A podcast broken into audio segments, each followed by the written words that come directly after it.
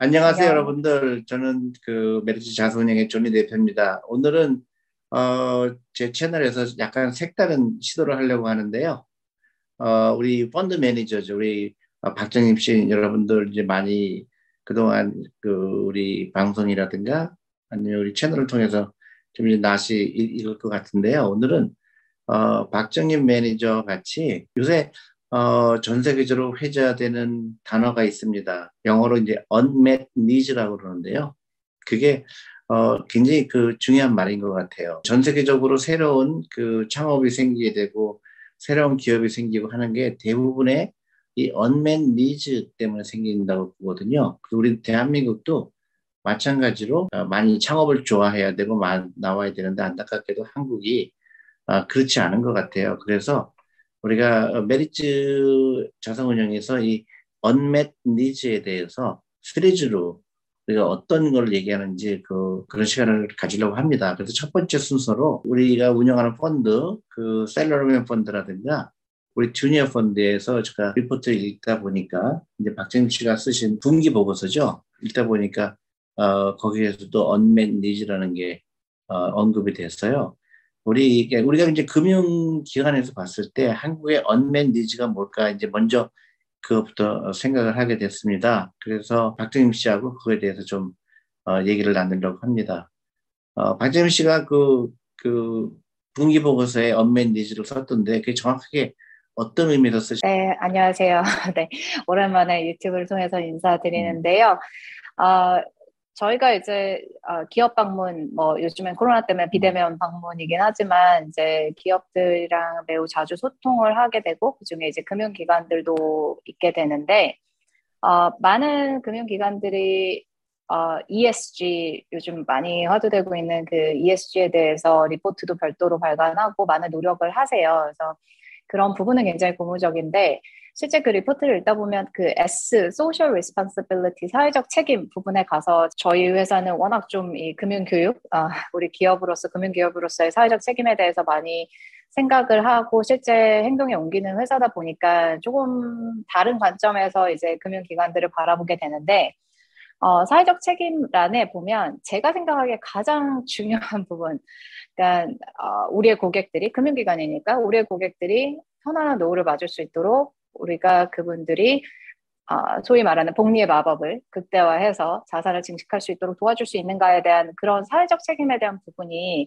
어, 들어가 있는 경우가 별로 없어요. 근데 음, 저희가 이제 한국의 가게 어떤 자산 구조라던가 혹은 아, 그 노후 준비 정도라던가 이제 여러 수치를 봤을 때 언맷 니즈가 보통 헬스케어 산업에서 많이 쓰이는 용어인데 어, 한국은 그 금융업의 그 적극적인 어떤 본인의 자산의 증식을 위한 교육과 투자에 대한 언맨 니즈, 미충족 수요가 굉장히 많다고 생각이 되었습니다. 대표님께서 좀 전에 말씀 주신 대로 그 미충족 수요를 어, 충족시킬 수 있는 어떤 파격적인 혁신을 가져오는 기업들이 음. 사실 고객에게도 도움이 되면서 고객이 원했던 건데 아무도 충족시켜주지 않았던 어떤 서비스를 제공함으로써 고객에게도 도움이 되면서 동시에 그걸로 수익 창출을 하는 어, 근데 거기서 고객들이 노후 준비가 되면서 기업도 동시에 수익 창출을 한다면 진정한 금융기관의 ESG의 S 부분을 사실 제일 중요한 S를 어, 만족시키는 그런 비즈니스 모델일 것 같은데 음, 안타깝게도 한국의 금융기관들에서 그 부분에 대해서 많이 고민하는 거는 좀 볼 수가 없었던 것 같아요. 그래서 작년에만 봐도 코로나 시대에 어, 되게 금융기관들은 어, 실적이 좋았는데 어, 사실 되게 많은 분들은 생활에서 사회적 거리두기나 이런 것들 때문에 중소상인분들이나 이런 분들 많이 어려움을 겪으시잖아요.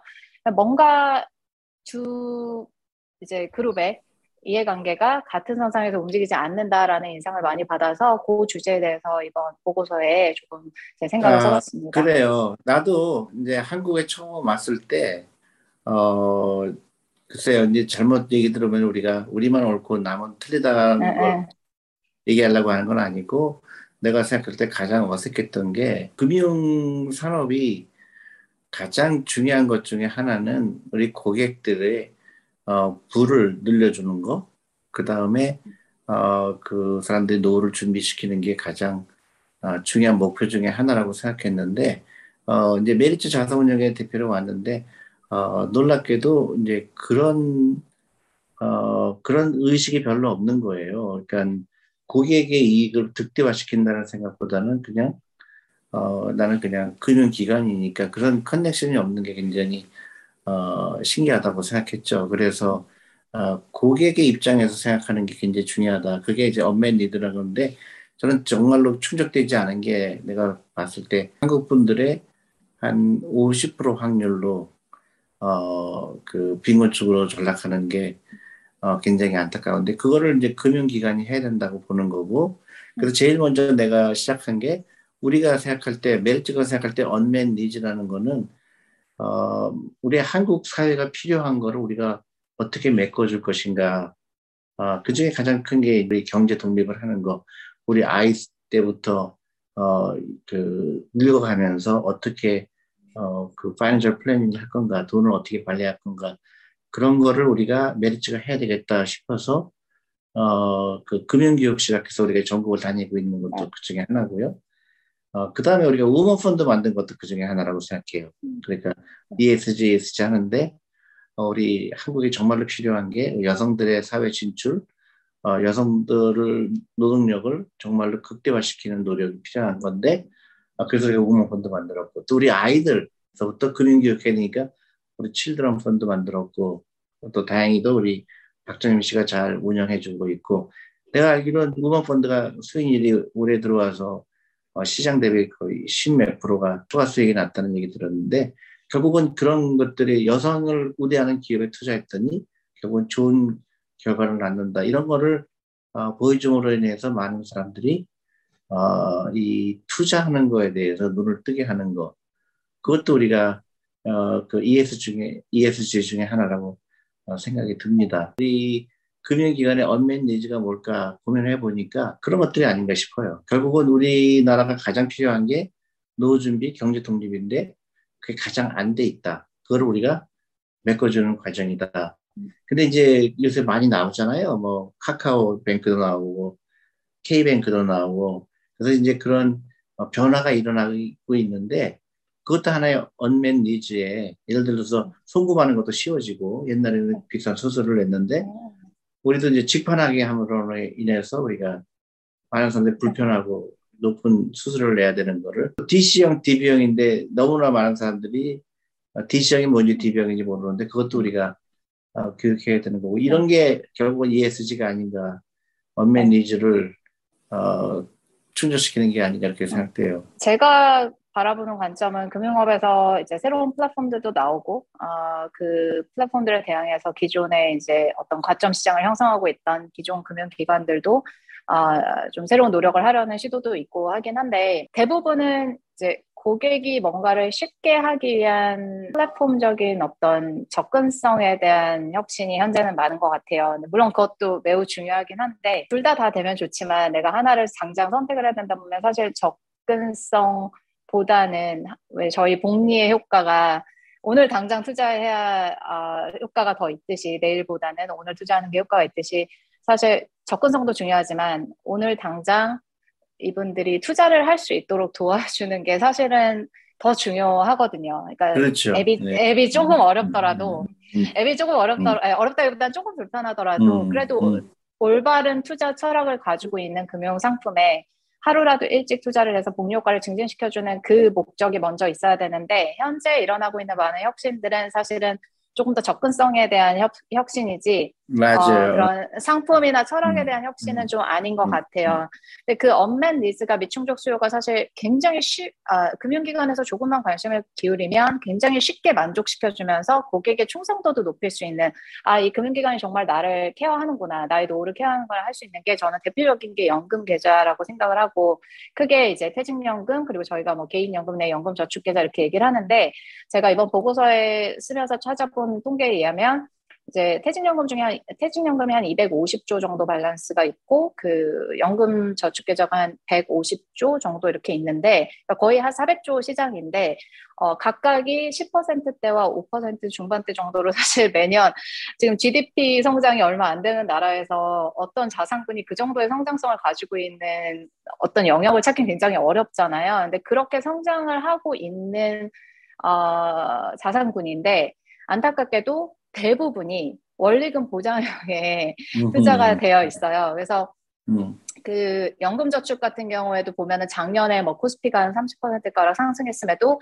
연금저축의 평균 수익률은 4.18%였어요. 음. 왜냐하면 대부분이 원금 보장형 상품에 있기 때문이고 제가 제 퇴직연금 저희 회사는 DC형으로 하고 있지만 한 달마다 이렇게 뭐 서류 오는 걸 이렇게 열어서 보면 저는 100% 이제 그 실적 배당형 상품에 투자를 하고 있는데 어, 그, 저희가 이용하는 사업자를 통해서 가입한 다른 이제 회사의 직원분들은 어, 그 비율이 15% 정도밖에 안 되시더라고요. 실적 배당형. 그러니까 퇴직연금도 결국은 85%는 원금 보장형에 있는 거예요.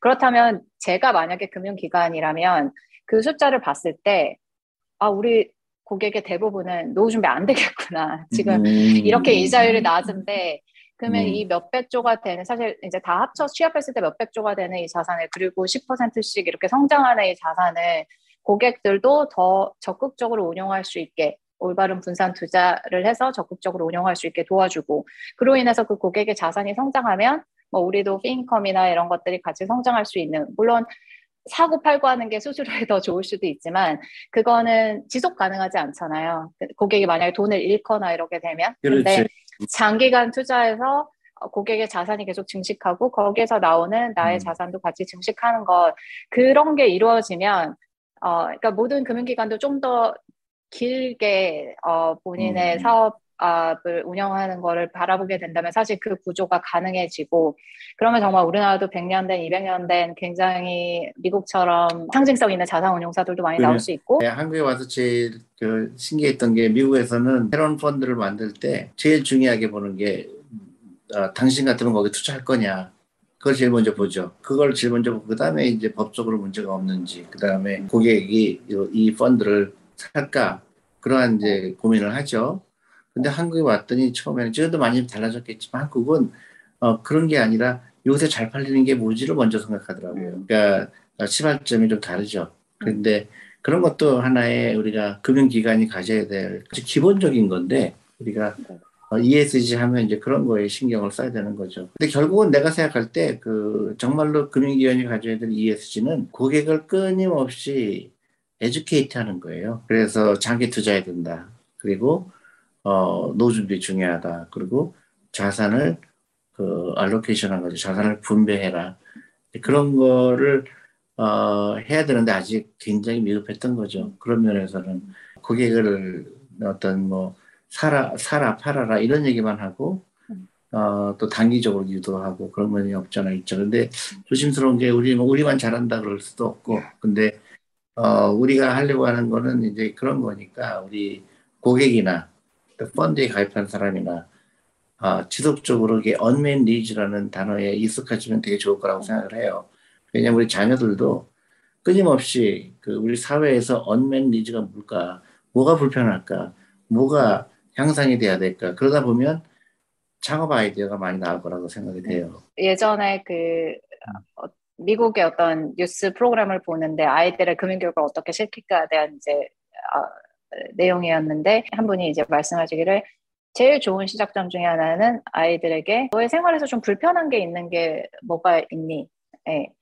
언맨 니즈가 있는 거잖아요. 미충족된 수요. 그러니까 너의 친구들도 그런 비슷한 불편함을 어떤 네가 느끼는 부분에서 느끼니 그러면 그 불편함을 없애려면 우리가 무엇을 할 수 있을까? 거기서 시작을 하라는 그런 이제 TV 프로그램이 있었어요. 제가 과거에 봤었는데 아이들 때부터 그런 식으로 세상을 바라보는 어떤 좋은 습관을 가지다 보면 그게 결국 다 모아져서 나중에 이제 창업에 기반이 되는 호기심의 그 시작점이 될 수 있을 맞아요. 것 같고, 어, 어, 네. 어, 그 unmet needs 이렇게 충족되지 않은 어, 그 demand 그거를 음. 그 충족하지 못하는 그거를 어, 우리 사회 화두에 던질 필요가 있을 거라고 생각해요. 그러니까 네. 우리가 어, 미처 몰랐던 것들, 우리가 당연시 여겼던 것들, 근데 우리가 불편하면서도 그냥 지나갔던 것들, 특히 이제 우리 금융기관, 우리 금융산업이 한국의 금융산업이 굉장히 뒤쳐져 있고 또 어, 아이들의 그 금융 교육이 굉장히 안 돼 있는 게 이런 게 언맨 니즈가 아닌가 봐요. 그래서 우리가 네. 끊임없이 고객들하고 커뮤니케이션하고 지속적으로 에듀케이션하고 또 우리 고객분들도 어, 우리를 계속 지켜봐 주시고. 그 언맨 니즈라는 거를 파악하는 게 이제 혹은 음. 언맨 니즈라는 걸 찾기 위해서 노력하는 게 더 중요해진 이유 중에 하나가 한국에서 과거에는 사실 예를 들어 몇십 년 전에 우리가 뭐 조선소를 처음 짓고 자동차 공장을 처음 지을 때는 어, 뭐 자동차에 대한 수요가 있고 배에 대한 수요가 선박에 대한 수요가 있어도 사실 그게 존재하지 않는 건 아니잖아요. 이제 외국에서 가져온다거나 이러면 되는 거지만 언맨 니즈지만 100%의 언맨 니즈는 아니에요. 그걸 충족시켜줄 수단이 있지만 더 비싸고 좀 불편하고 뭐 오래 걸리고 그런 거였고 그래서 그때는 다른 나라에서 한 거를 보고 따라할 수 있는 그런 상대적으로 조금 어, 그 충족시키기가 쉬운 언맨 니즈였다면, 그러니까 뭐 자동차를 만드는 게 쉽다는 의미는 아니지만 보고 배울 게 있었던 언맨 니즈였다면 이제 서비스 산업으로부터 가면서는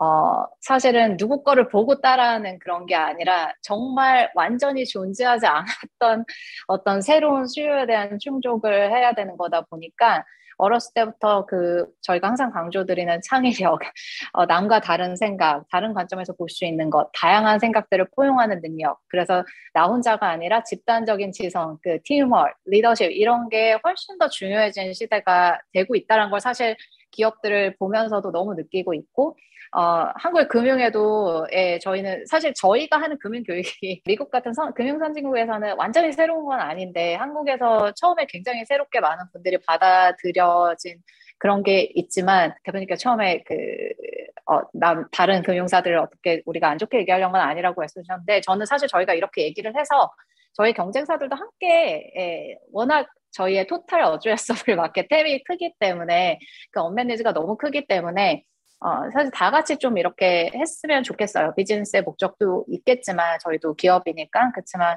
좋은 일을 하면서 또 수익을 창출하는 그런 것도 좋을 것 같아서 제가 얘기가 좀 다 이렇게 흘러가긴 했는데 음, 결국은 이 unmet needs를 만족시켜 unmet needs를 찾아내야 되고 그 찾아낸 걸 만족시키는 이 두 가지가 과거와는 굉장히 다른 이제 시대가 됐고, 어, 그러니까 저희도 지금 한국에서 존재하지 않았던 거를 사실 거의 처음 하는 거고, 어, 그런 부분을 저 다른 금융사들도 저희와 함께 좀 파트너십으로 해서 하면 아, 했으면 하는 게 바람입니다. 근데 최근에는 그래도 저희가 만나면 과거 3년 전과 비교하면 어, 많은 저희 파트너사들이 오픈 맞아요. 마인드가 음. 된 거는 변화를 저희 음. 느낄 수 있어서 음. 예, 음. 저희도 한국이 금융 산업을 통해서 저희 고객분들 그리고 한국 국민들이 더 부자가 될 수 있는 노후 준비가 잘 될 수 있는 기반이 작은 시작이지만 그래도 긍정적으로 변해가고 있다는 걸 느끼고 있습니다.